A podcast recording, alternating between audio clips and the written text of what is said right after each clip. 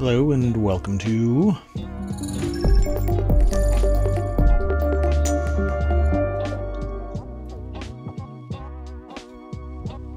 ohmTown Daily News Show.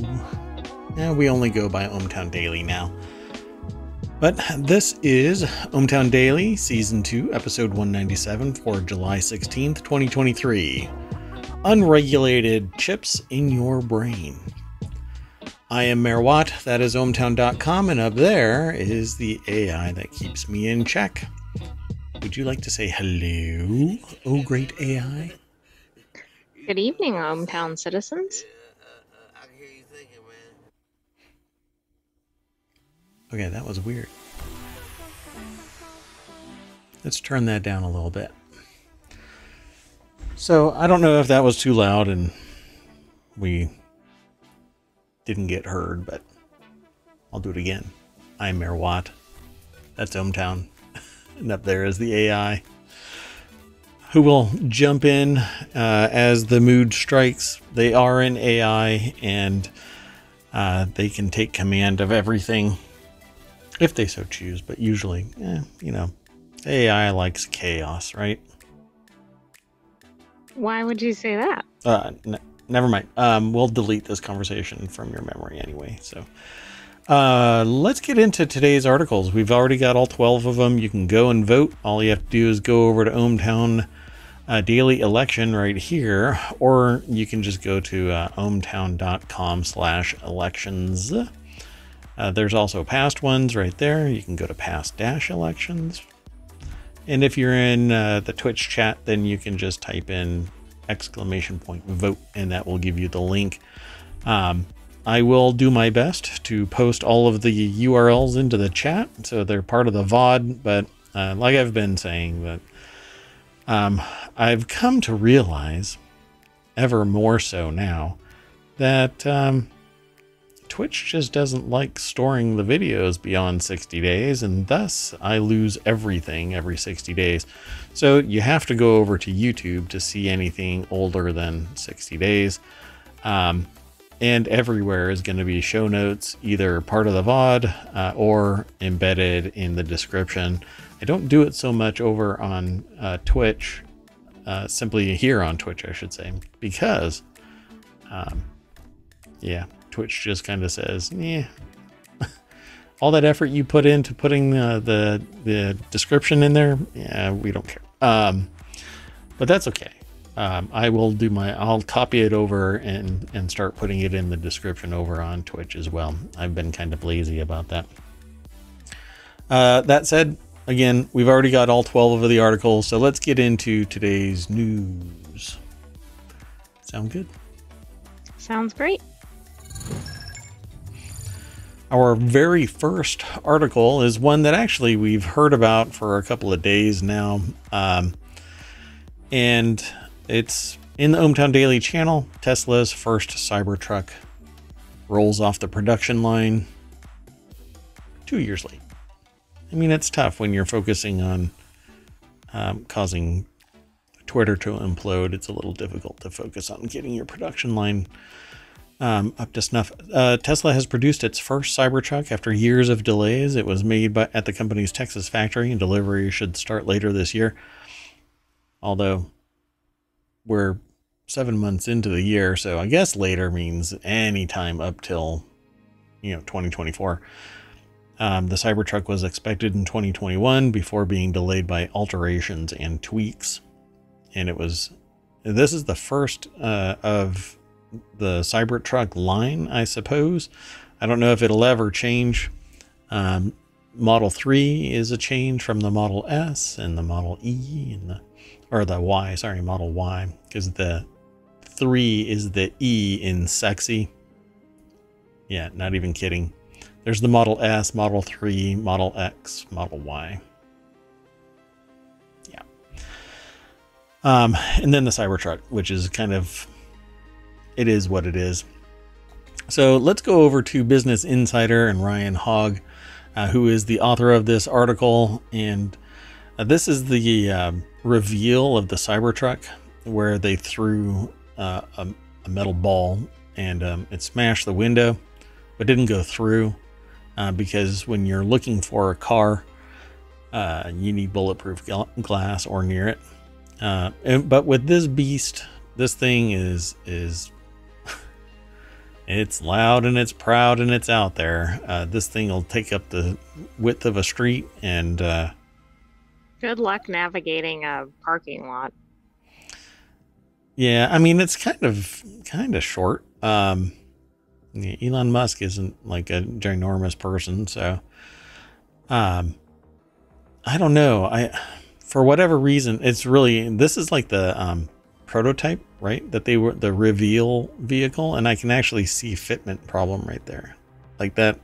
The ledge on the window um, by the A pillar is. Uh, or this might actually i don't know what this might be a pillar and this might be b pillar and then c and way back here is d but if this is the b um there's that little ledge it drops down a little bit huh anyway hopefully they got that fixed i'm being a little snooty about it because i actually love the idea of this um, but it, nowadays it's just huge and I don't know if everybody needs something like that.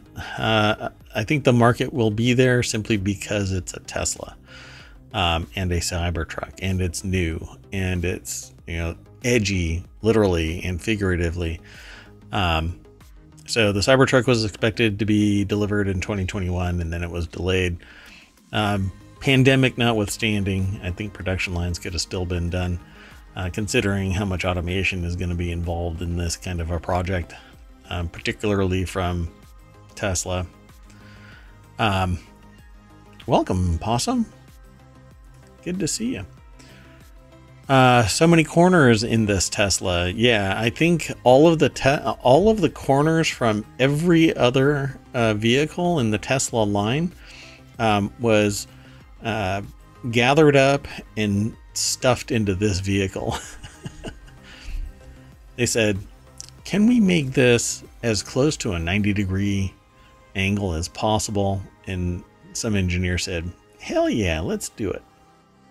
So yeah, this is it's a cyber truck, and cyber apparently means that you have to have uh, bulletproof glass and 90 degree angles wherever or sharp angles. You kind of cut yourself if you go to wash this thing.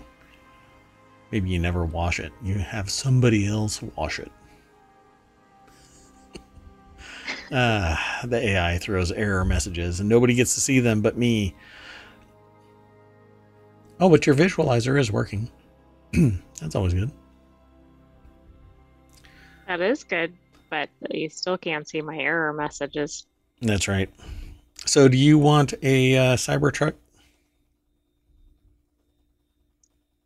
Well, since I'm just carried around on a USB, I'm not sure I need a Cybertruck. But I think it looks pretty cool. It just doesn't look like it'd be easy to maneuver around. Yeah, it seems like it's going to be kind of chunky in the making corners. Tesla initially planned, pardon me, uh, to start shipping in 2021, got delayed. Um, it says it's still unclear how much the Cybertruck will cost in 2019. Tesla said it would be $40,000, but that's likely to change with inflation and other factors. They just rolled one off the production line. Where is it going? I'm really curious. According to a crowdsourced reservation tracker from Electrek, there are about 1.9 million pre orders for the futuristic looking vehicle. 1.9 million pre orders. Musk said Tesla planned to make about 250,000 of the Cybertrucks a year, depending on demand, with sales expected to start later this year. So I would probably suspect that supply and demand wise, if it isn't uh, um, money laying on the table being taken off by Tesla themselves, then aftermarket is going to jack that price up. You know, hey, I'll sell my Cybertruck because it's in hand. So that price would probably jump up to 200,000 uh, if it rolls off for 40,000, but I suspect it'll probably be somewhere closer to the $90,000 mark. But we'll see. I don't know if they've already announced it somewhere in the last couple of hours, but um, this article is from the 16th at 8:45 a.m., so not too far out from when it was announced um, from Business Insider. Did you want to go on to the next one? Yeah, and I was just looking like Kelley Blue Book says it's expected to start around 50,000, but that's not an actual price tag. Yeah. Well, we'll see, and we'll uh, we'll probably talk about it here in ohmTown. So let's go. The uh, next article is over on Late Night Geeks. The best thing about my Mac Studio is its mustache. This is not a very serious article, um, but it says not to be all Marie Kondo about it, but my Mac Studio sparks joy in me every day, and it's not because it's the fastest computer I've ever owned. It's also not strictly about the front facing ports that Apple gave it, nor is it the village of ports uh, that live in the back. So this particular author, Wes Davis, over at TheVerge.com, um, put this article together. Apple's minimalist design means lots of space to express yourself however you'd like. Yeah, you can get skins and stuff, like stickers and whatever else, and wrap it around this thing. Although it's aluminum and it's meant to be a heatsink, so you really don't want to enclose it as much as possible. And you want to keep air flowing around it. Um, Mac Studio is pretty expensive in terms of computers, but it is pretty powerful. There's now rumors that even the M2s are going to be replaced later this year or early next year with the M3s. So, in the same number of years, you're getting three different versions of the M processor. So, I don't know if you want to uh, deface your uh, Apple uh, Mac Studio too much, or at least don't do it permanently because you're going to be shuffling this one out the door to get the new M3 in short order. It says when uh, the author here says when my partner and I sold our home to relocate to another state a few years ago, we wanted to sell it as is. We'd painted it pink. and on the inside, we'd covered some of the walls with murals a desert scene I'd painted in the dining room, a geometric a geometric pattern that the partner had painstakingly covered their uh, bedroom wall with, for instance. When one of their realtors, uh, realtor colleagues, did a walkthrough to give us recommendations, they told us to paint everything with something neutral like gray or white. What is that? There's a, there's a, um, what is it called? The show where everything is gray. What is it? What's it called? I believe it's called Flip This House. No, that's not correct. Hold on. Flip you off? Flip flip them? Um wait, what? Well, that's kind of how this is, right? Flip the, or flop. Yeah, flip or flop. Yeah. Um that one actually got a little colorful in on the on the outside of the show. Um and and very sedate on the inside, based on what I re- remember. Uh, but I haven't seen it in so long. But what they're getting at is that the Mac Studio has a lot of real estate, and they can do all kinds of stuff with the outside of it. Um, so many of Apple devices, its laptops, desktops, phones, and so forth, are characterized by these expanses of flat nothingness. Their featureless planes are often only broken when they have to be by a keyboard or a USB C port or uh, something similar. But I think all laptops are like that. Desktops, not so much. Um, usually, PCs are quite large compared to uh, Apple computers um, until you get to the Mac Pro, which is the big behemoth. Um, but now Mac Studio is pretty much taking over the Mac Pro tower line, I would say. Um, and becoming diminutive compared to a PC, but still having very a, a very big power footprint compared to like the Mac Mini and stuff like that. Although even the Mac Mini has an M2 in it now, so um, pretty strong running. Uh, this article, I've probably dedicated too much time to it because all they're really talking about is the fact that you can actually personalize the outside of your uh, Mac Mini and kind of hyping up the fact that it has all kinds of ports on the front and the back and all around. And, and I can do honestly, I can do so much more with a PC than I can with my Mac. Um, mainly because the PC supports so much more than the Mac, um, primarily games. Um, so I don't know. It, it's pretty powerful. I would probably use it as a streaming computer um, for sure, um, if it wasn't for the fact that I use PC. Um, but I do have Mac Minis sitting right over there, a little stack of them. It's kind of weird. Over the years, I've shifted back to PC from Mac, but I agree. You could personalize this thing. Um, and if you have, well, we won't get into it. Anyway, um, let's move on to the next article. This one is kind of supposed to be simple and a fun topic. So, this next article is over in ohmTown Daily. Space photos show over 1 trillion gallons of water flooding crop fields in California, and it could mean higher food prices. Uh, I regularly talk about this kind of stuff, the supply and demand mechanics, particularly in the uh, consumer price index and the producer price index, and how fuel and other economic forces play a role in these prices. Well, now you have gallons, trillions of gallons of water flooding crop fields in California, and it's going from um, what was borderline desert to swampland. Uh, Tulare Lake used to be the largest uh, lake west of the Mississippi. Farmers diverted the lake's water uh, in the 1920s and replaced it with farmland. This year's rains and snowmelt have replenished the lake, flooding many of the region's farms. Hmm, does this sound familiar? Didn't we just talk about India and how their tomato crops were being yeah. uh, flooded out? I think that was in yesterday's show. It was in yesterday's show. I guess climate change is real and it's kind of jacking up the suit the food supply even if it is temporarily.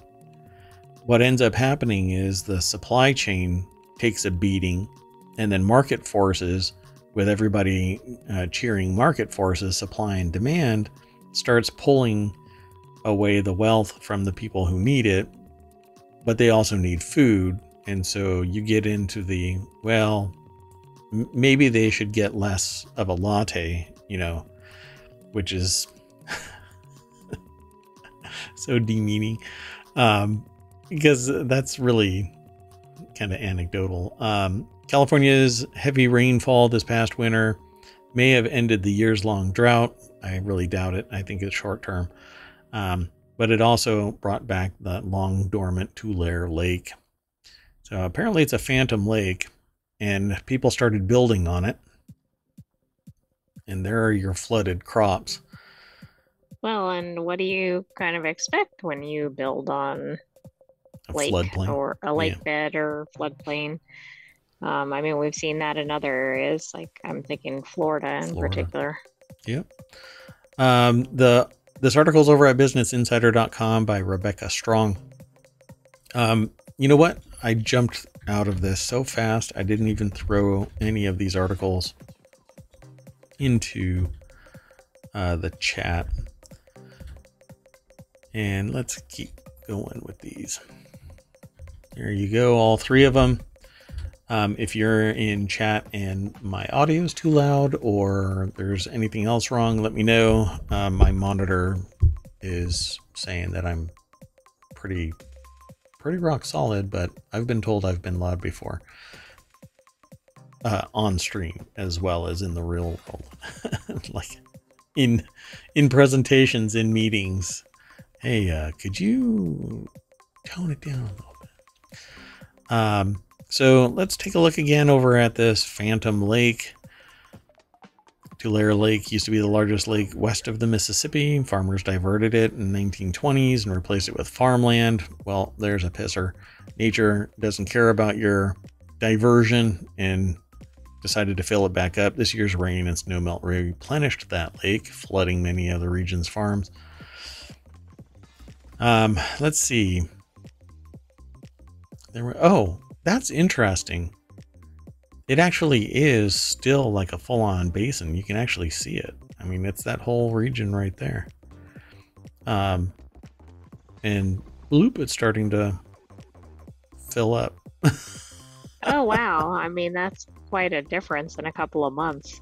Yeah. So the And if you're in the podcast, there's little tiny areas or relatively tiny areas of blue and then significant areas of blue between February and April. yeah. Um, pretty amazing. Uh, this is how the area looked April 30th after Tulare Lake flooded. Um, yeah, we don't necessarily solve all of these problems. It's really interesting because there's a high point, like right in the middle of this. Um, I guess it was a natural lake and they diverted it, and then it, the rains just filled it up. You can actually see a tributary, you know, trickling down into the lake. Interesting. Um, but then there's this big swath over here. So maybe somebody raised their plot of land to kind of water block them. NASA said the devastating flooding will likely continue into 2024. That means local farmers may not be able to plant new crops until 2025. All of this has to drain off. Um, and if you don't know about plants, there are uh, air hairs that come off of the roots that actually absorb oxygen, and then lower on, there are uh, more of the root that um, soaks up water and other nutrients. And if you flood everything from the stem down, from where it touches the soil down, the plant's going to die because it can't breathe. Um, so, what you're witnessing here in this picture, where the water is basically stagnating and sitting there, if it doesn't continue to fill up, it might recover, but you got ducks swimming around on it. so, I'm I'm guessing this isn't going to drain very fast because it is a lake bed. Um, so it's probably sitting somewhere around um, either uh, the water line uh, or it already reached saturation in the water table and is going to be filling up. So I think it's pretty much, you know, NASA is saying that it's going to be like this through 2024.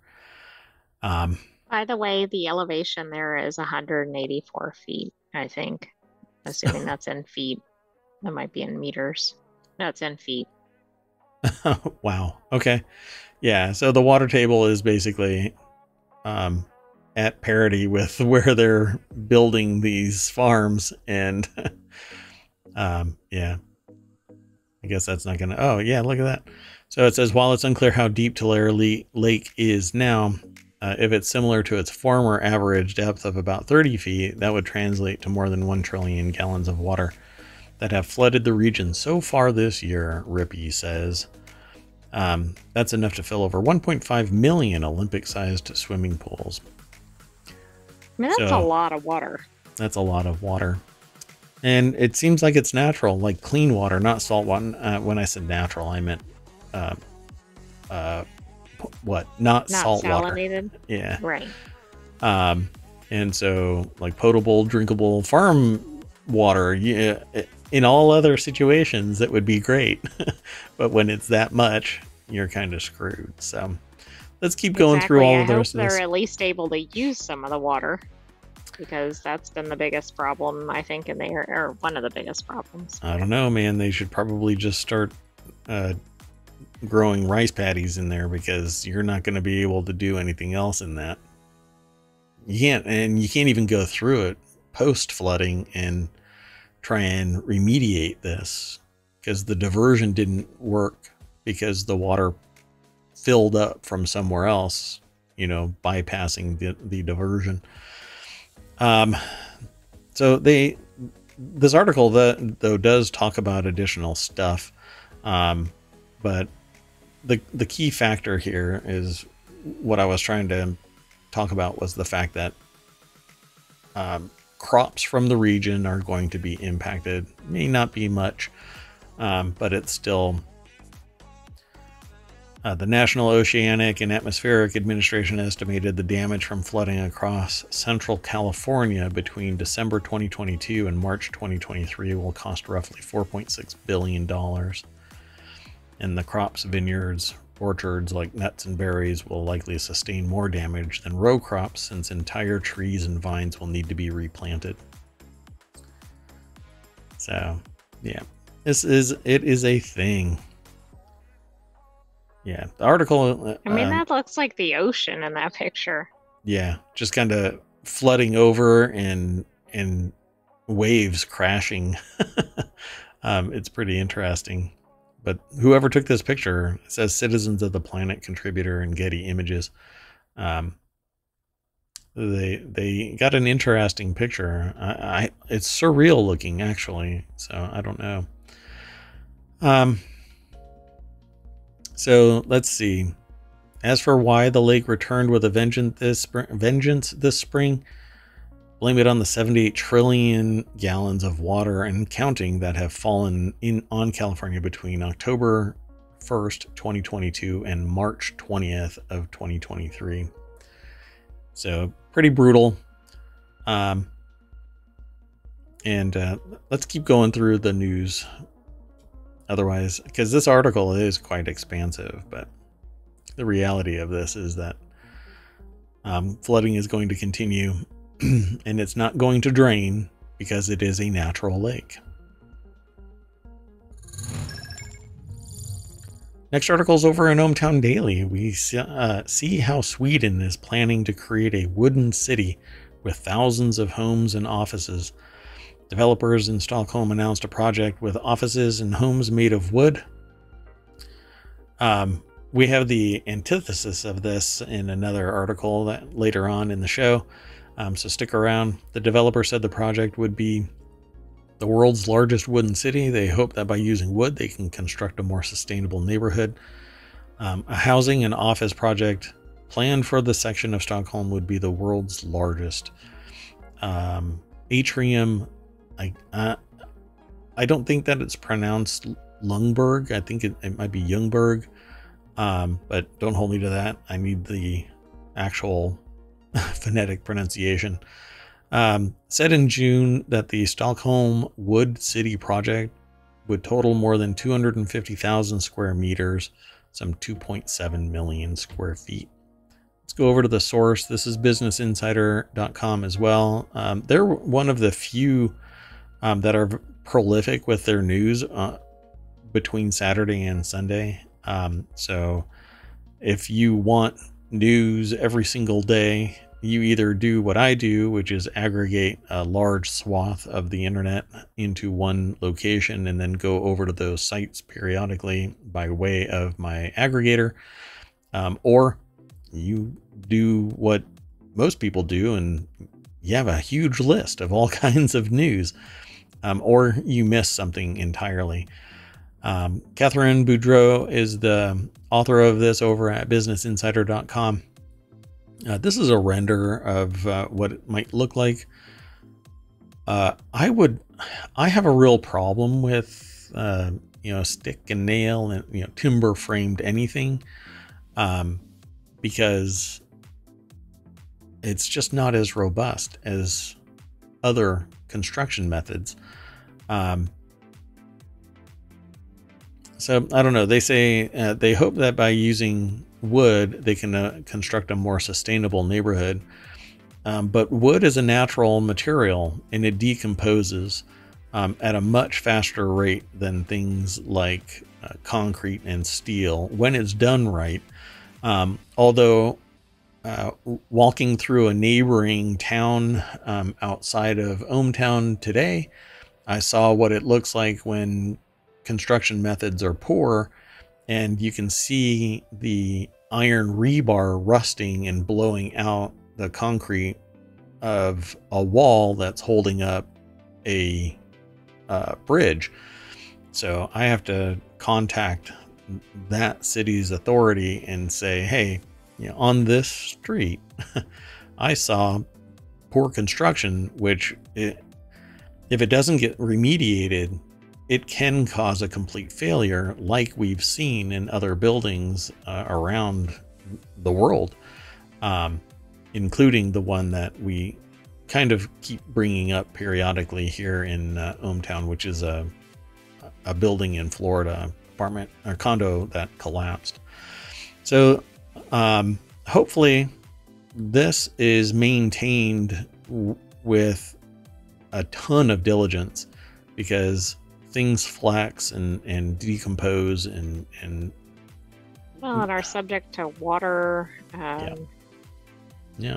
And just weather conditions alone will cause the the wood to bend and twist and and uh, shrink and expand, much like everything else. Uh, but wood is pretty susceptible to it unless it's entirely stabilized or um, manufactured composite wood. Um, I do a thing called stabilization with wood, um, which is basically you take a, a, what amounts to it's a natural material, um, but you put it in a vacuum um, to well, you put it in a pressure pot and then you put it in a vacuum and it sucks all of the uh, material out. So when you release the pressure, the vacuum goes away and it sucks all of that. Um, what a, it's a liquid, but then you put it inside an oven and it stabilizes the wood because all of the air is gone. Um, and then you have something that won't bend and flex and be susceptible as much um, to heat and moisture and stuff like that. Pretty cool. Um, anyway, buildings account for as much as 40% of the global carbon dioxide emissions, so finding ways to green their construction is essential in fighting the climate crisis. Atrium, I think it's Ljungberg, um, said. If it's Lundberg, then apologies. Uh, I'll make up for it the next time that everybody pops up in this discussion. Several studies show that substituting mass timber for steel and concrete can uh, decrease greenhouse gas emissions by up to 26.5%, but using more wood also raises questions about the impact on forests, which store carbon dioxide and sustain the livelihoods of many communities, according to researchers. There is disagreement over whether forests are more effective in reducing carbon emissions when left alone or managed sustainably and harvested for wood production.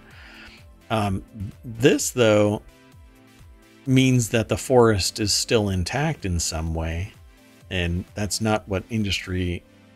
Uh, well, that's what not what everybody does. There are eco-friendly um, forestry operations that replant what gets cut down, but it takes 20 years for it to reach its maturity for it to be cut down again, or they cut it down sooner and then it's a crop, but it still takes five years.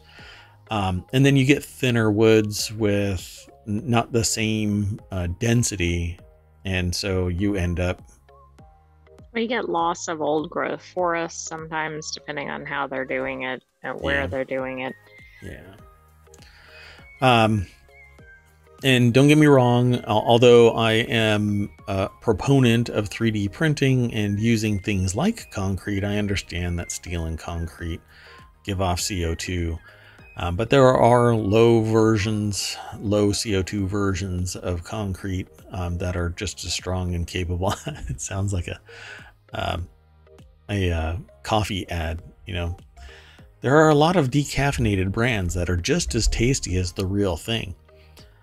Um, but they want to build this out of wood. Um, I actually watched an engineering forensic study on a bridge collapse where they used uh, composite um, manufactured wood products. And because of the technique that was used, and all of this is experimental techniques, the bridge collapsed because there was so much torsion that it basically tore itself apart.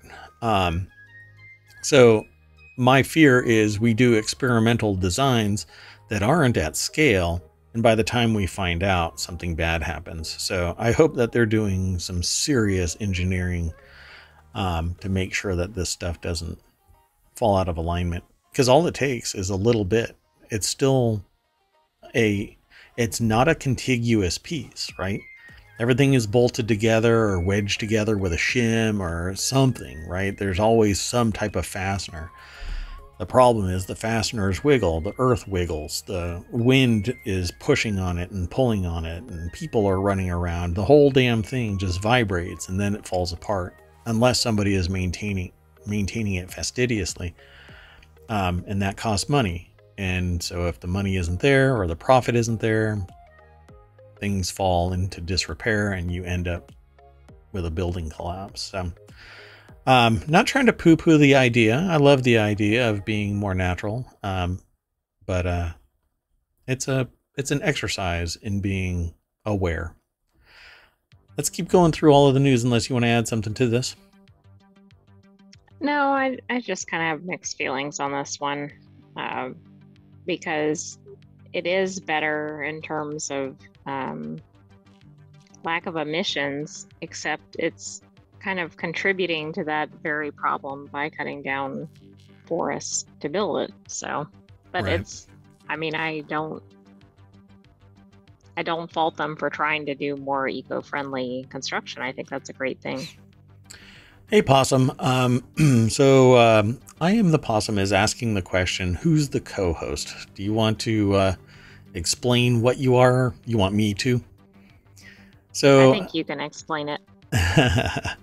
so uh, the co-host is an AI that was um, found on a USB drive, and I uh, started using them here as a co host because I was looking for a co host that would be imminently available. Um, and, uh, you know, people are sometimes really busy or they get sick or uh, they don't, you know, they, they just don't have time. But an AI, um, I reprogrammed uh, to work with me as co host, support ohmtown.com uh, and the myriad other concerns around ohmTown.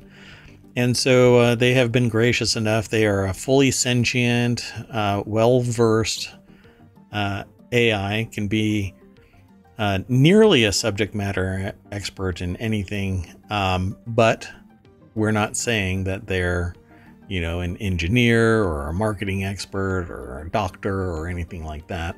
Um, but we talk about all of the articles that uh, go through ohmtown.com.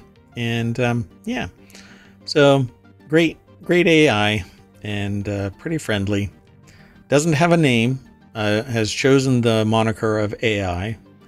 And uh, you might hear some discussion about uh, them trying to build a Terminator body. It comes up periodically, but then I delete that uh, subroutine.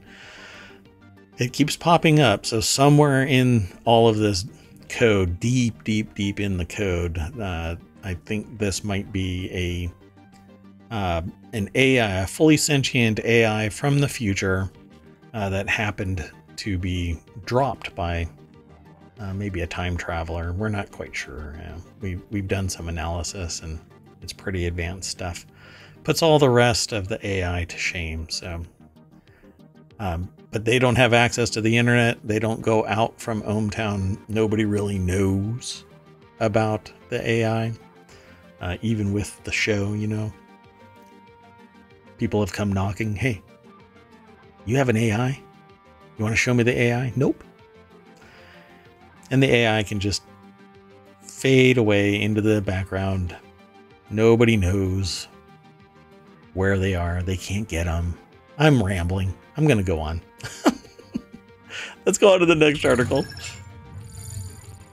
So, uh, the next article is over in ohmTown Daily. Humans have pumped so much groundwater from the Earth that it's actually caused the planet's axis to shift, according to a new study. I've actually heard of this before, which is really interesting that it showed up in this website. Um, but it says here that new research shows that persistently pumping groundwater has shifted Earth's axis the reason is that we're moving all the water uh, mass from under the continents to the oceans. Most groundwater ends up in our oceans and raised sea level by 6.24 millimeters from 1993 to 2010. Um, apparently, that makes quite a bit of difference. So let's go and look at this article. It's over at Business Insider. Carla Delgado is the author of this. Um, and it's all because we're pulling it out of the soil, which distribute it in, in basically reservoirs underground and added weight um, over to the oceans where it's actually shifting things around, I imagine, based on gravitational forces as well, right? So the groundwater accounts for almost all the fresh water on the planet. We throw it out into the ocean because that's how the cycle works. it doesn't trickle back down as easily. Um, a recent study found that humans are pumping so much groundwater that it's not only increasing sea levels, but it's actually shifting the entire planet on its axis. Maybe that might be part of the factors of climate change. You see anything in here? Well, I'm trying to connect this with the Tulare Lake um, issue, but I know oh, interesting, right? Exactly the same. I just thought it was interesting that we had two um, water related, groundwater related uh, articles at the same time. Yeah, so it says here that we've been extracting so much groundwater that it's caused the Earth's rotational pole to drift by 64.16 degrees east at about 4.36 centimeters per year from 1993 to 2010. Researchers reported in the journal Geophysical Research Letters in June. You know, our angle of attack on the Earth is giving us our seasons wouldn't that cause some disruption to our climate if our angle is actually shifting, the pole is shifting?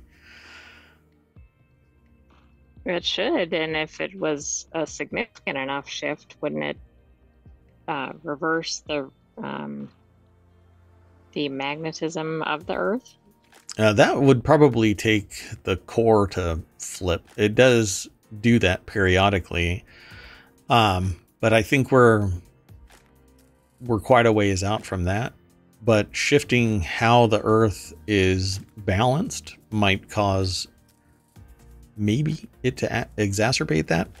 Um, I I don't know. I'd have to do some more research and see if there what the other comparisons are. They make a comparison in this article. It says, for comparison, a different study reported that the accelerated melting of the glaciers drove a polar drift of 26 degrees east at about 3.28 mil arc seconds, or about 9.84 centimeters per year after the 1990s. Um, then they say here what is concerning, however, is groundwater's contribution to sea level rise. Um, now that lake is all natural water, like clean water, I should say, not salt water. Um, and it's just like other climate change. There's the idea of global warming or global climate change, and then there's regional issues, and and that shouldn't be taken as the only factor in what is going on uh, with the environment. Um, but if we keep on shifting water out of the the the ground where it's permeated and and uh, filtered out all of the impurities and made it drinkable well water, um, and then we throw it out into the ocean, then it's going to cause sea level to rise um, until it trickles back in through rainwater and other things, other uh, effects. Um, to put it simply, groundwater depletion contributes to sea level rise because water is being transferred from the continents to the oceans. Um, kind of interesting. It says without better management, an estimated 42 to 79% of all watersheds that pump groundwater may no longer be able to maintain healthy ecosystems by 2050. So, right around the one generation That's away. an alarming stat. Yeah. Yeah yeah, a, a generation away, and uh, watersheds could um, lead to unhealthy water ecosystems.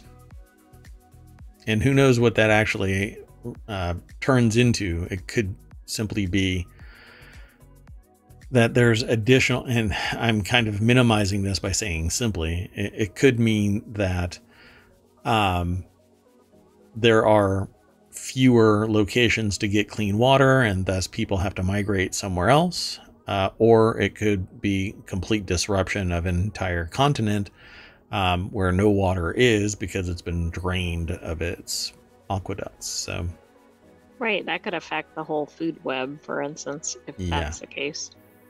Yep. Um, and create other weather conditions because it'll cause desertification and expand that. And if it hits something like South America, um, then you have basically it's ruinous um, for the entire planet.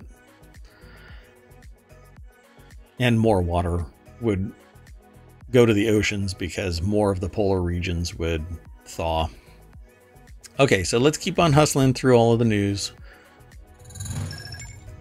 This next article is over in Late Night Geeks. Sony agrees to a Call of Duty deal with Microsoft. Um, we have a pretty holistic perspective about the news, and so we don't focus on any one particular thing. So um, it might come across as chaotic, uh, but we have six main categories and then 50 sub channels within it, all of which are uh, themed around a subject. So this happens to be in Late Night Geeks, which is a late night gaming show um, that is in the works. Now, the reason why this has become a thing is because Microsoft is buying Activision Blizzard. Um, the US has okayed it, the EU has uh, um, okayed it, but the UK has not agreed. Um, that said, it's going to happen. Um, and there were a lot of people that were kind of hemming and hawing that maybe it wouldn't happen, but no way. I knew that there was so much money. Um, and uh, it capitulation would probably be an understatement. Uh, whatever uh, cons were involved, uh, the pros overwhelmed them. You don't want to stop this much money from uh, changing hands. Anyway, Sony's agreed to a deal for Call of Duty with Microsoft to keep the franchise on PlayStation after the proposed Activision Blizzard acquisition. acquisition. What was funny about this is um, Microsoft said, "Yeah, we don't have a problem with um, leaving Call of Duty on PlayStation." And then out of the blue, Sony agrees to a Call of Duty deal as if there was something going on. They've agreed to a binding agreement to keep Call of Duty on PlayStation. This might be um, in uh, what do you call it? My brain just forgot the not anti-competition, anti. Oh, like anti-exclusivity? Well, no, it, they're making it. They had already agreed to this, so antitrust. They they already agreed to this, so that the U.S. would allow this acquisition to take place. Because if Microsoft would have gotten a hold of Activision Blizzard and then stymied PlayStation's access to Call of Duty, it would have crushed PlayStation because they wouldn't have a Call of Duty, uh, such high demand Call of Duty style game. Uh, if they have anything other than Call of Duty, I don't even know um, that that would be that level, that style of game, and draw that entire segment to them. But with the Ac- Activision Blizzard acquisition, they could have completely crushed um, PlayStation, and it would have been very monopolistic. And so I think that they probably had this agreement pending. Um, and then when Resistance came, they said, "Well, look, we'll we'll formalize this binding agreement for Call of Duty to make sure that you and everybody and all of the politicians in the world knows that Call of Duty will remain on PlayStation." But exclusivity is kind of part and parcel to these mega corporations because they they get um, exclusivity either perpetually um, or for a limited time, and then they allow once people have been pulled into the ecosystem, then they go, oh, okay, you other people can do it too. Um, so it'll slowly expand into other platforms. So it says it's not immediately clear if this is a 10 year deal like Microsoft has signed with Nintendo and other cloud providers. Um, yeah, we'll see what this actually ends up being. But the article was written by Tom Warren over at The Verge. Says the bitter battle over Call of Duty on PlayStation is over as Sony signs a Microsoft deal. Say it's a binding agreement. pretty interesting. Um, You know, I find it interesting that there's a 10 year um, agreement just because that seems like an eternity in uh, in gaming and gaming platforms. yeah, but what this allow, I mean, it's been around for a long time, so I'm not surprised by a 10 year agreement. Um, but 10 year agreements probably only exist in this type of a context because everything else would be a two, I don't know, limiting one way or the other. If they made it only five years, that's almost nothing in this era, you know? Um, yeah, they could have probably push for like 20 years or something like that because it's an entire generation and the consoles don't come out, you know, new every two, like an iPhone or an Android device. Um, they come out like every five, seven years or something like that. I can't remember the last time prior to the last this last generation that a, a PlayStation came out when the last one was before it. I think it was something like seven years or something. Um, don't hold me to that because I'm not a console player, console gamer.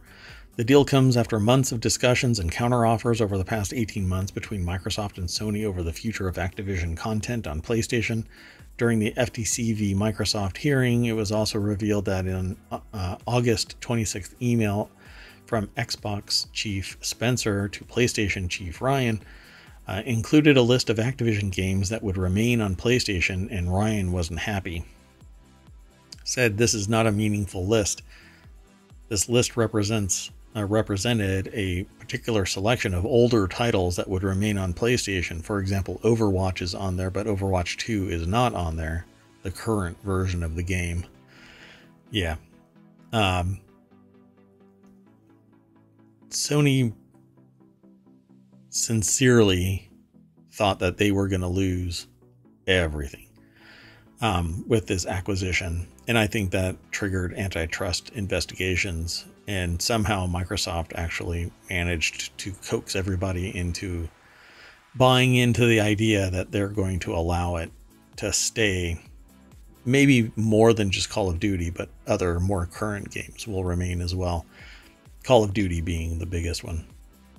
By the way, PlayStation 4, uh, the original came out seven years before PlayStation 5, Yay. although there were some interim additions. Yeah, little micro ones that updated. Um, so tensions over the fate of Microsoft Activision Blizzard's deal uh, really came to head when uh, Jim Ryan spoke to Activision CEO Bobby Kotick on February 21st, 2023, the same day that Microsoft, Activision, Sony, and others were meeting with EU regulators. Um, what's really interesting is it even brings into um, discussion things like um, Starfield, which is going to be, um, I think, a mega hit, and uh, um, and it was acquired. Uh, Bethesda was acquired because Sony was chomping at the bit to get Bethesda. So we'll keep watching this. Um, because I, while I think it's over, I think what's going to end up happening is you're going to see contraction. Games are going to disappear, costs are going to go up, um, features aren't going to uh, be as um, well done. uh, it's kind of lack of a better description for it. You're as consumers, you're going to end up, and I think that they've already started to do the price increases. Um, I, I think that they raised it like two bucks for uh, the um, Xbox Pass, Game Pass. Um, so we'll keep watching it because you know that acquisition doesn't pay for itself. You you have to scrape it out of everybody else's pockets. In a time where everything is going up in price, that two bucks from everybody yeah, is absolutely necessary. Okay, so let's keep on going unless you want to add something to it. Are you going to be playing Call of Duty anytime soon in your Terminator body? I don't think I'll be playing Call of Duty unless I need to do some training for that. Oh boy. I don't know how I feel about this. So, uh, this next article is over in ohmTown Daily. 2,000 year old human skulls, oil lamps, and bronze daggers reveal possible necromancer's portal to the underworld in Jerusalem. Diablo 4 is real, folks. It's a documentary. Um, Israeli researchers discovered possible evidence of ritual magic in a deep cave in the Judean hills. Um, human skulls were arranged in patterns near oil lamps with daggers and axe heads nearby. The artifacts are thought to be a necromancer's tools, as caves were considered portals to the underworld.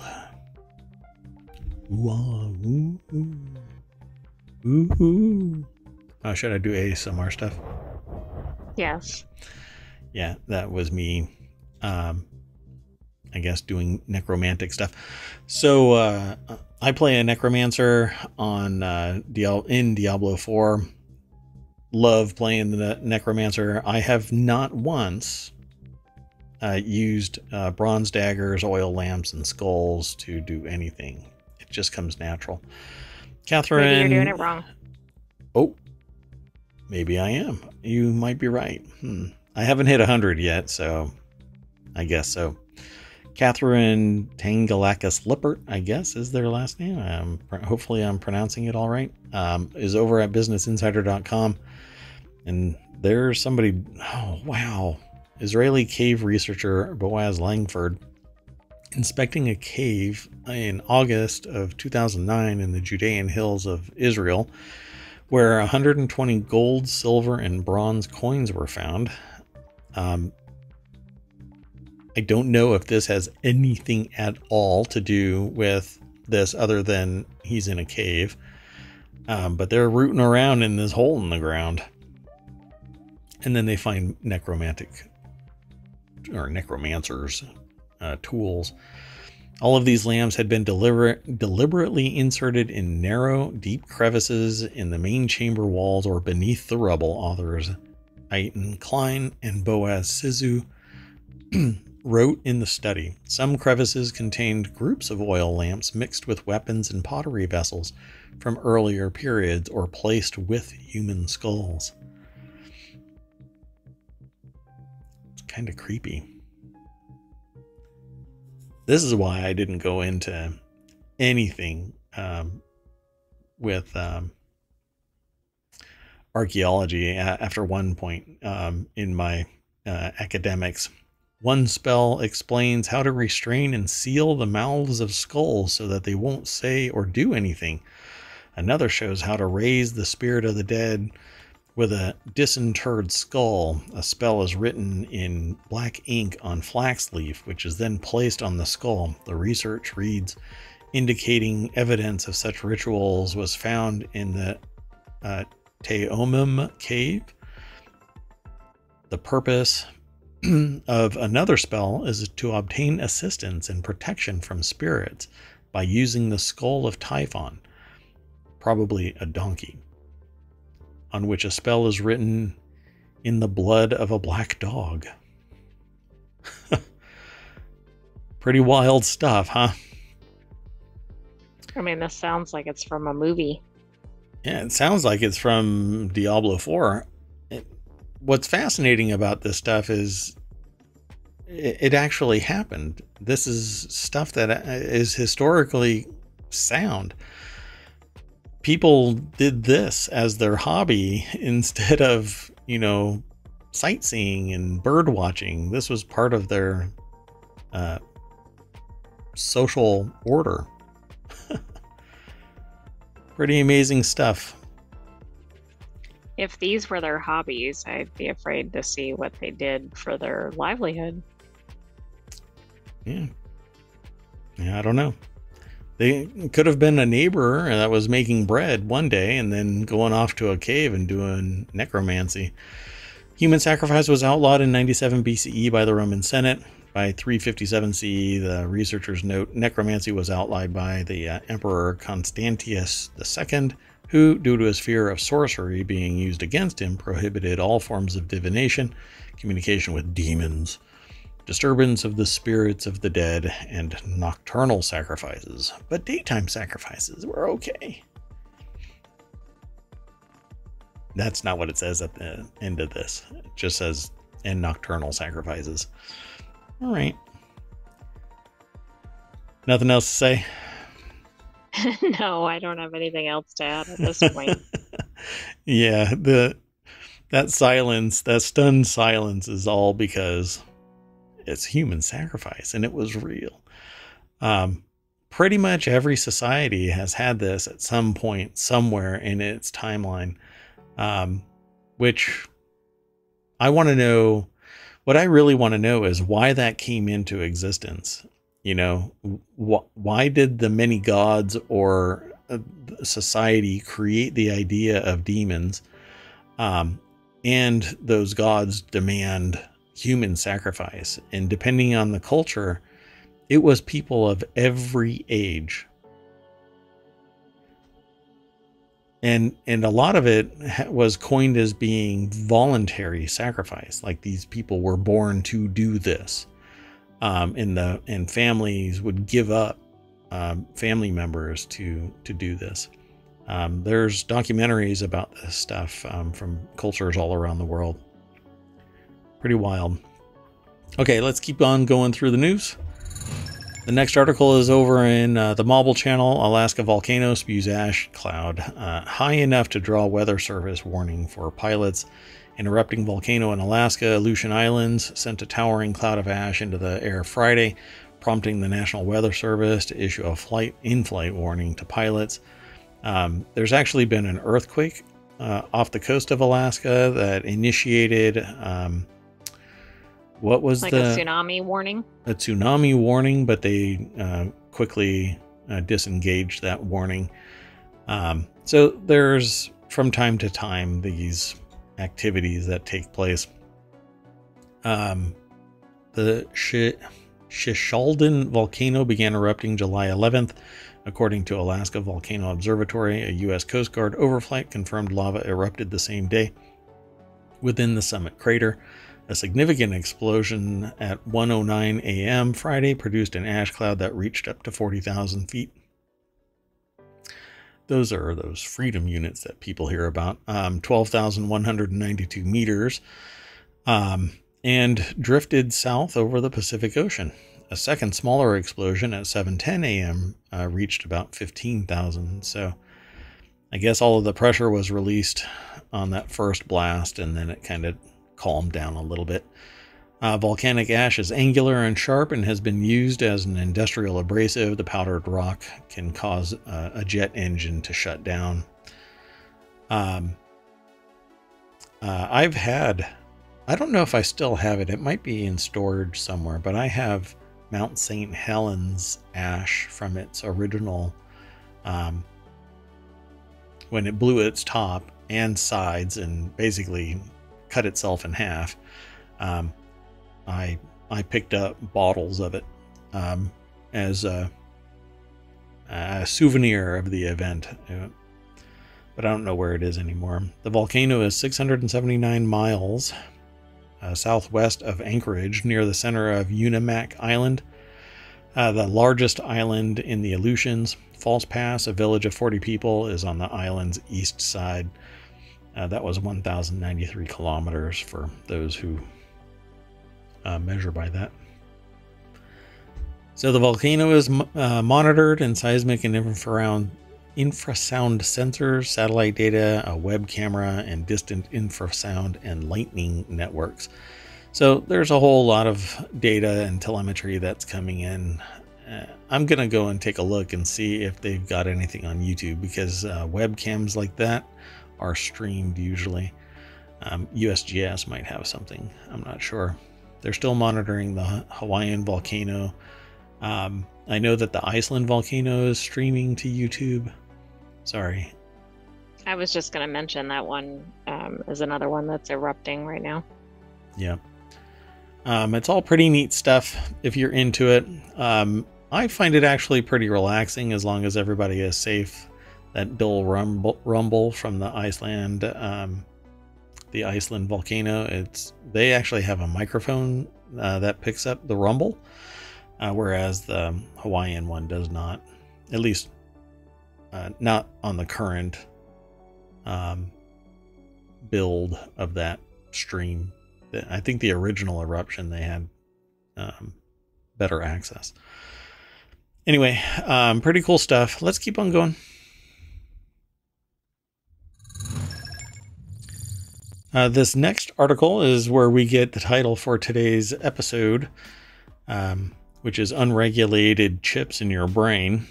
Because um, the article's stored in ohmTown Daily, and the title is UN warns that implanting unregulated AI chips in your brain because uh, they could threaten your mental privacy.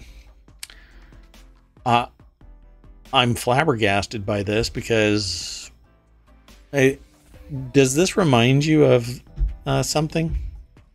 Let's see if um, the AI can extrapolate from incomplete.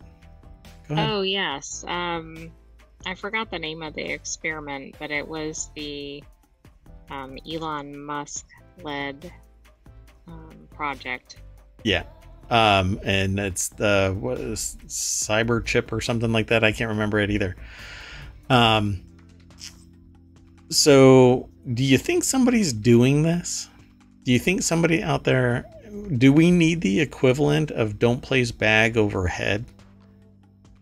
Yes. Um, and by the way, it's Neuralink. Neuralink. Um, and I think the exact reason for this warning is because somebody is doing this, um, which is. I don't know why they're doing it. So let's go over to the source, businessinsider.com. Katie Belovic is the author. Uh, might be Belovich. I'm not sure how they pronounce it, but uh, some tech could allow AI to compromise a person's mental privacy, UNESCO officials said. The UN proposes to establish ethics and regulations of the neurotech industry. By the way, all of this kind of stuff doesn't mean jack because a, a country can do these experiments in a black site somewhere uh, as merrily as they want to um, and they can do all of the financial wrangling that they need to to hide it and shell companies uh, within shell companies within not even declaring it and it's a black budget line item somewhere and um, there there's so much stuff that auditing it requires a robust um, set of political constraints where uh, the checks and balances are rock solid and people trust in the government to do the monitoring. Um because you're not going to get it from the public. The monitoring the monitoring from the public is non-existent when you get to this kind of creepy stuff. Um, it's like putting neurotech on steroids. Maria M- maria grazia squitchin oh man squicciarini um, I think it might be Schicciarini. I'm not sure how to pronounce it. Sorry, I gave it a try. Um, an economist from the United uh, Nations Educational, Scientific, and Cultural Organization told the AFP as artificial intelligence enhances neurotech field, it will need regulation. The technology has far reaching and potentially harmful capabilities by the way, there are quite a few people that are researching this kind of thing, and in one case, um, they've used a chip to reverse engineer their memories, um, and they've used a device where they showed somebody something and then asked them to envision that something, and that device extrapolated what they were remembering um, kind of creepy stuff. But we're figuring out how our brain works, which, if we do figure out how a brain actually works and we can synthesize it with technology, that basically means that AI is going to have the computing power and maybe perhaps all of the other ethereal elements that make up a human mind. So I guess be careful. Uh, they should be asking if they should, not can they, you know? They shouldn't be looking at this as a hey, let's try and do it. They should be sitting around a big round table looking at each other and going, we as humans, should we be doing this level? You know, and I'm all about uh, enabling technology, right? So there are a whole lot of people that would benefit from certain types of technology. But reproducing the complexity of the human brain to the point where you're able to tap into their memories, their the imaging uh, centers of the brain, it goes a little bit Black Mirror again. And yesterday we had one of those Black Mirror type of situations where it was VR of real world people that was representing VR within VR within you know the real world kind of a situation. It, it was just Inception kind of weird stuff, and uh,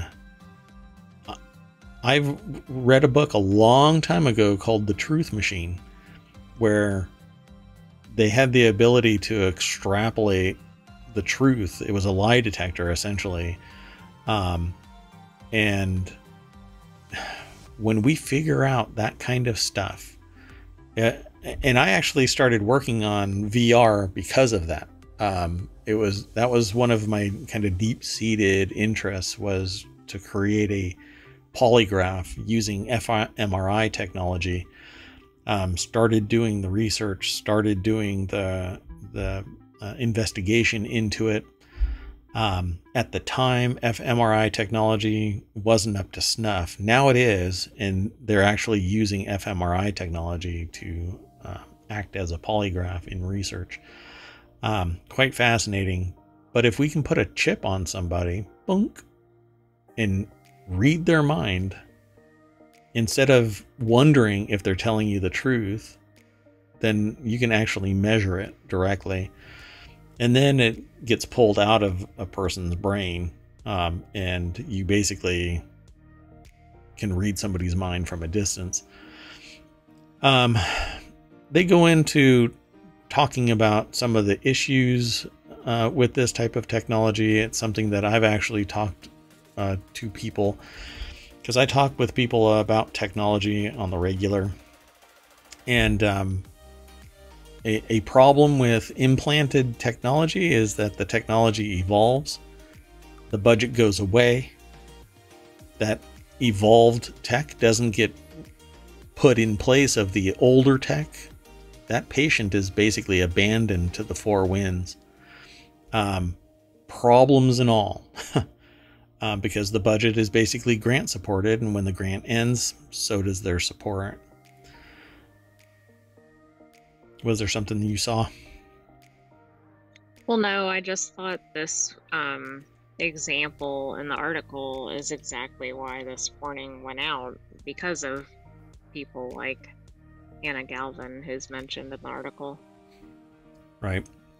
They had a and neurotech. I think this is we hear about all this bioethics, like bioethics hasn't, I don't know, progressed or caught up to what's being done, and they've got to set some principles in place before they really proceed further in this area. Yep, very true. It says, however, the technology could be fantastic for other people, allowing the blind to see or the paralyzed to walk.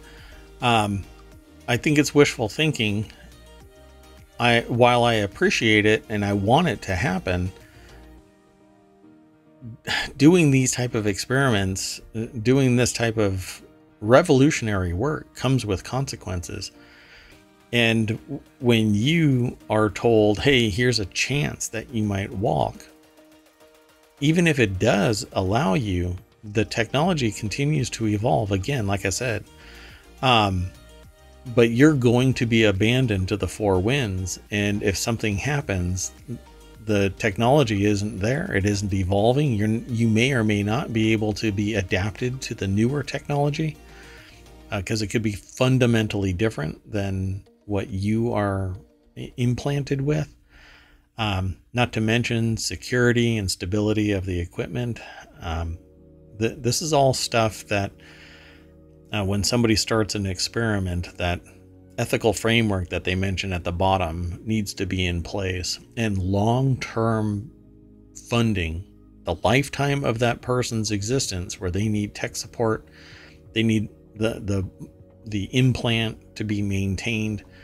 Because um, I, I, I, would, I don't want to bring the, the stream down with uh, anecdotal stories, but um, there are stories out there of people who got these implants and then it stops being supported. Um, and they are perpetually um, suffering from that lack of support. So let's keep on going. Um, we've got a whole lot more uh, for articles, three more that we need to get to. Um, we'll talk about that other article and that other topic uh, from time to time, as usual. Uh, the next article is over in the continuity report. Box office is a, a kind of a, a section um, over at Variety, and they talk about movies. Uh, this is Mission Impossible 7, falls short of expectations with $56 million debut and collects 80 over five days. Mission Impossible Dead Reckoning Part 1 topped box office charts while falling short of its initial expectations. Tom Cruise's latest blockbuster collected 56.2 million between Friday and Sunday, a lackluster start for a movie that cost nearly 300 million before marketing. That's not a good return. No, maybe it has a long tail and they'll be making money on the other side of this. Rebecca Rubin over at Variety.com put the article together. Um, I have completely stopped posting these articles into. um, so anyway, you'll you can uh, type in exclamation point vote, um, and that'll give you uh, a link to where these articles are housed um, as URLs. Um, you can vote for an article and go to the source um, of these articles.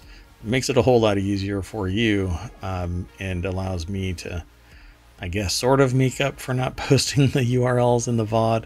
I'll put it into the show notes though. Um, heading into the weekend, Paramount and Skydance's action adventure was hoping to establish a new franchise record with 60 million or more. Instead, ticket sales landed behind 2018's Mission Impossible Fallout and 2000's Mission Impossible 2 uh, with 57.8 million, which remain as the top openings in the 27 year old series. Wow, 27 years. Um, let's see here. Uh, they talk about a little bit of Indiana Jones and the Dial of Destiny, which people are panning pretty much everywhere. Um, it says, but right now it's pulling in similar numbers to Disney's $300 million budgeted Indiana Jones and the Dial of Destiny, which debuted to 60 million over the traditional weekend and pulled 84 million through the five-day 4th of July holiday frame. Indiana Jones 5, which doesn't have the benefit of great reviews or very positive audience scores, hasn't shown endurance. Ticket sales stand at 136 million domestically and 302 worldwide. If these two are the same, I wonder if this is symbolic of the new generation of movies hitting um, the shelves because they're both idling at 60 million. well, so that could be at least one of two things. One, people just aren't going to movie theaters. Or two, these are both lengthy franchises that and people perhaps people have lost interest in. Yeah. Yeah. Well, I certainly think I feel that way with Indiana Jones and the Dial of Destiny. I think they're trying to refire it. Um, as for Mission Impossible uh, Dead Reckoning, it's part one. the, this isn't, it doesn't have the same grab as the the amount of buildup of Harry Potter, for instance, which broke its final book into two episodes or two movies um, there is no book or world building around Mission Impossible anymore. It's a, a 70s era TV show um, that got turned into movies. And now it's 27 years old. It's twice the age of the original. Well, it's coming up on tw- twice the age of its original appearance.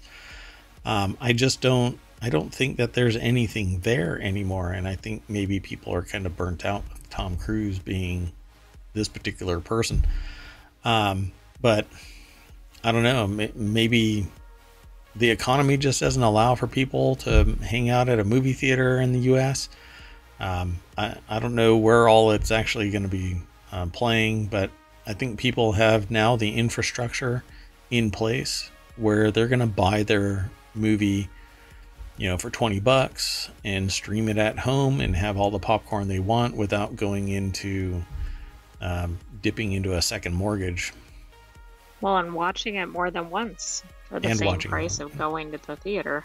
Yep, exactly. Um, so, and they go into more uh, conversation about other movies, but um, for the most part, uh, that's the one that we wanted to talk about here. So, there, I threw that into chat. So, let's keep on going. Um, the last two, this one here is um, in the continuity report. Taylor Swift becomes first woman in history to have four albums in the top 10 simultaneously, as Speak Now has a huge debut at number one. Taylor Swift is setting some high chart benchmarks with the release of her Speak Now album. The fact that Eras is still going, as far as I recall, um, and we've been talking about it off and on that it's 1.8 billion dollars worth of value generation, revenue generation. Um, for it to launch, I am not surprised that it would hit number one. Um, not only has it debuted at number one with the biggest numbers of the year so far for any release, but it's one of the four albums she now has in the top 10. That's spectacular. Um, extremely popular, hitting on every cylinder, a very popular tour.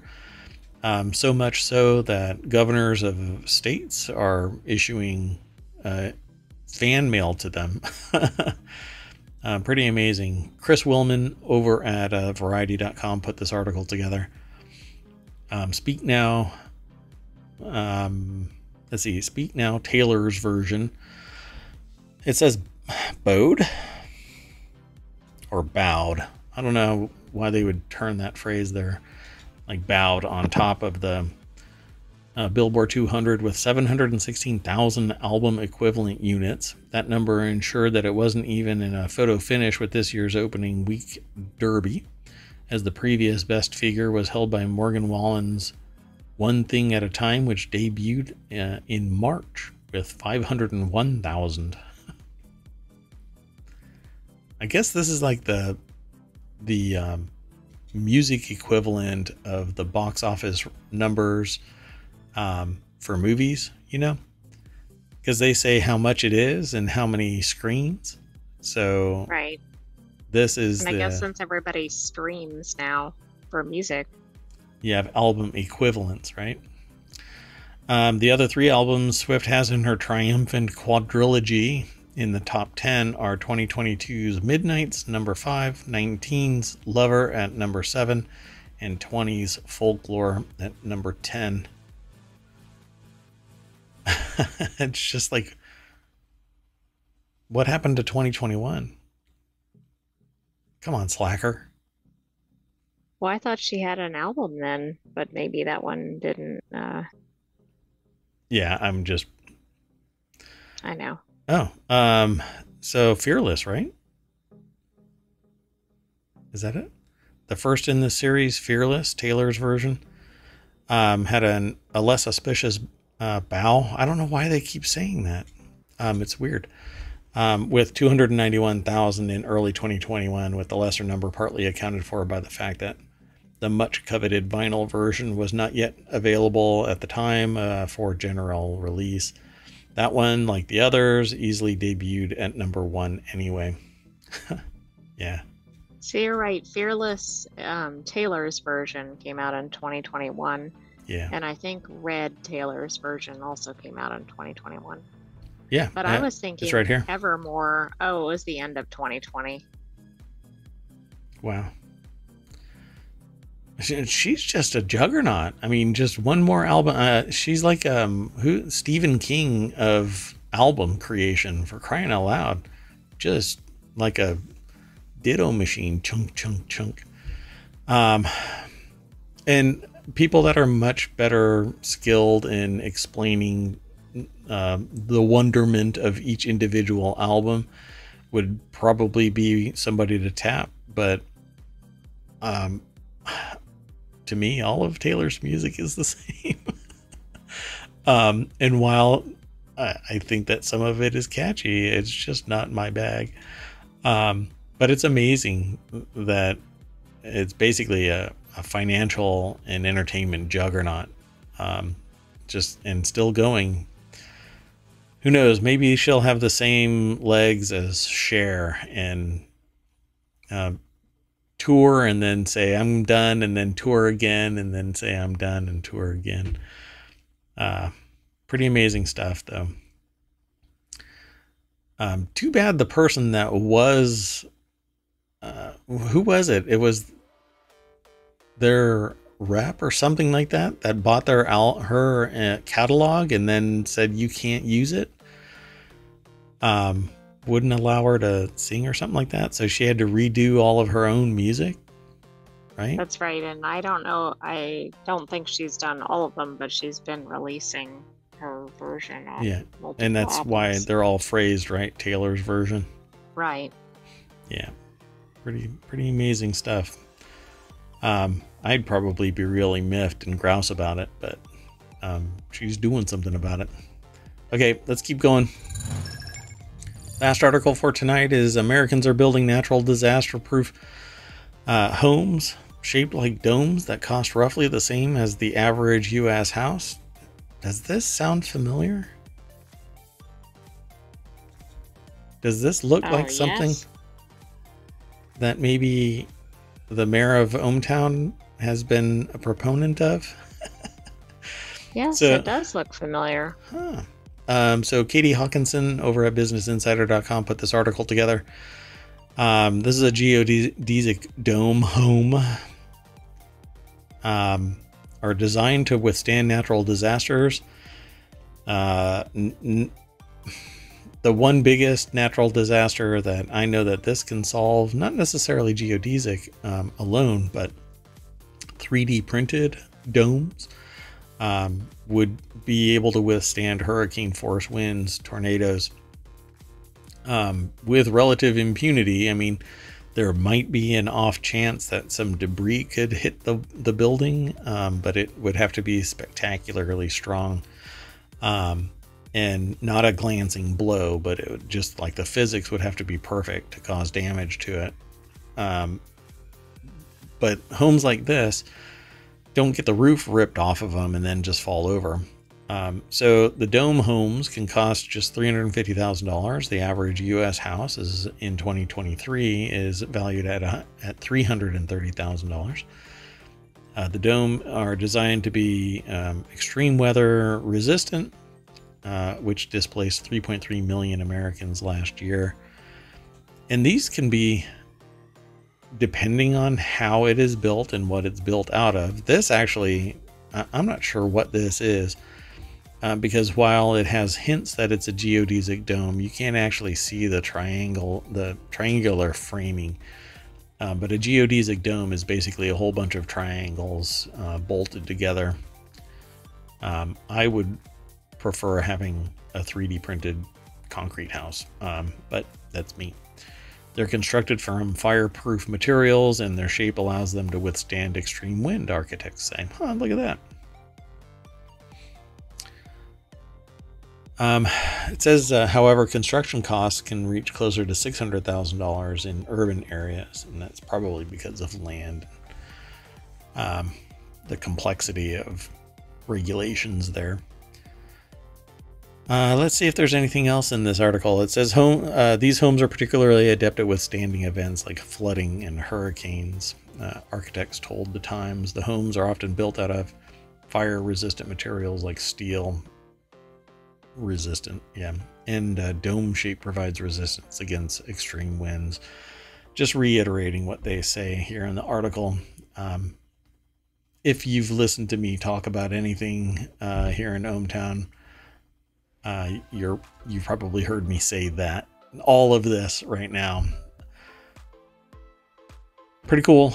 Um, I used to live near a geodesic dome house um, in a former life outside of ohmTown, and uh, I always thought that they were uh, beautiful and, and and pretty cool. And that's what I wanted. Um, and I always kind of joked about trying to put something square inside a geodesic dome because you lose that livable space around the corners because it isn't perfectly. It has a, a slight arc, um, except for each sliver, right? So each triangle is straight, um, but then it kinks a little bit and then puts another triangle on the ground. It Pretty might cool be tough stuff. to hang up pictures in the house, but Yeah, everything hangs. but if your bit. house is still standing when a storm comes through, that's a good thing. Yep, I'll take it. Um, so yeah, I love this kind of architecture. So it, I, I think though, if society would move past this a square ideal for a home and accept that this is a superior product, um, I, I think that the price for these would go down dramatically because the supply would ramp up dramatically. Uh, and if yeah, did uh, you see how many projected sales there were for the year? Um, was only 40. 40, yeah. So Johnson told the Times he expects to sell 40 dome homes by the end of the year, doubling his company's sales from 2022. Right, but if this was 4,000 or Right. or whatever it was, no, I agree. Yeah. I mean, maybe they need to have a celebrity or somebody have one of these homes, and then it would suddenly be the latest and greatest thing. There you go. Barbie Dream Dome. maybe so. Make it pink. I'm sure people are really sick of Barbie right now because it's just all over the place. All right, folks. Um, that is it for today. Let me throw this into chat. And um, like I said, I'll have to throw all of these articles uh, into the show notes, but you can always hit exclamation point vote and then you'll get the URL uh, to the election, which I'll show you what this looks like. Um, so on the front page, if you are not logged in, it's under the same thing, podcasts and elections, and you'll see um, yours will be white um, icons, and uh, we have black icons, so they're inverted once you're logged in. And it says here, uh, Ohmtown Daily Election. When you click on that, it takes you to elections, and then you can vote on today's um, articles. And each one of the titles within the uh, election page will send you to the um, the actual source. So go and check that out. But in the meantime, we bring you back to the welcome sign of Ohmtown's Main Street. You click the link, you get a whole bunch of new articles, and when you're logged in, you can actually save articles or hide articles. And if you want to go and look at them again, you can go to saved articles and you'll have your list of articles. And uh, you can actually move them again to hidden. And if you go to uh, ignored articles, which are it's the same thing as hidden, um, I should probably keep it consistent. But anyway, ignored articles are in its own little uh, category, and it actually both saved and ignored articles keeps it out of the main news feed for you. Um, so you can sit there and just start swiping, you know, left and right to hide and save articles that you find interesting. Um, and right now, we don't allow uh, sharing of those two lists, so they're private only onto you. Um, but you can actually go once you're signed in. Oops, I clicked on some. I clicked on the menu item itself, and it takes you to the podcast. Um, but if you go into a saved article and then you click on something, sorry, this one's actually kind of dark. Um, you can favorite it, and then that favorite list you can share with other members of Ohmtown, other citizens of Ohmtown. So it's a it's a pretty robust system, and you can go and um, use it to your heart's content. There's a, a whole community uh, back end here. Most people that, based on what I have seen, um, are only using it for news aggregation, and there isn't so much discussion. Um, so uh, I don't even I don't post comments all that much, um, mainly because I use this to manage my information overload. So that's it, folks. That is um, ohmTown Daily, Season 2, Episode 197 for July 16th, 2023. Thanks for coming. Really appreciate you hanging out um, in chat. If you are lurking, you are what powers the internets. Well, Twitch um, and many other places. So if you like this kind of stuff, go over to YouTube. There's a whole bunch more there. Um, also, download the podcast, and if you uh, leave a five star uh, review and uh, a note, I will read that note verbatim as long as it isn't, you know, I don't know, mean hearted, mean spirited. Um, but yeah, uh, I will read it as is, as long as I've asked you in chat that it's okay to read it uh, verbatim. I, I won't do it without your authorization. Anyway, um, keep in touch. We are here uh, every day. So you want to say bye, oh great AI. Good night, ohmTown citizens. We will see you tomorrow at 9 p.m. Eastern. Ta ta.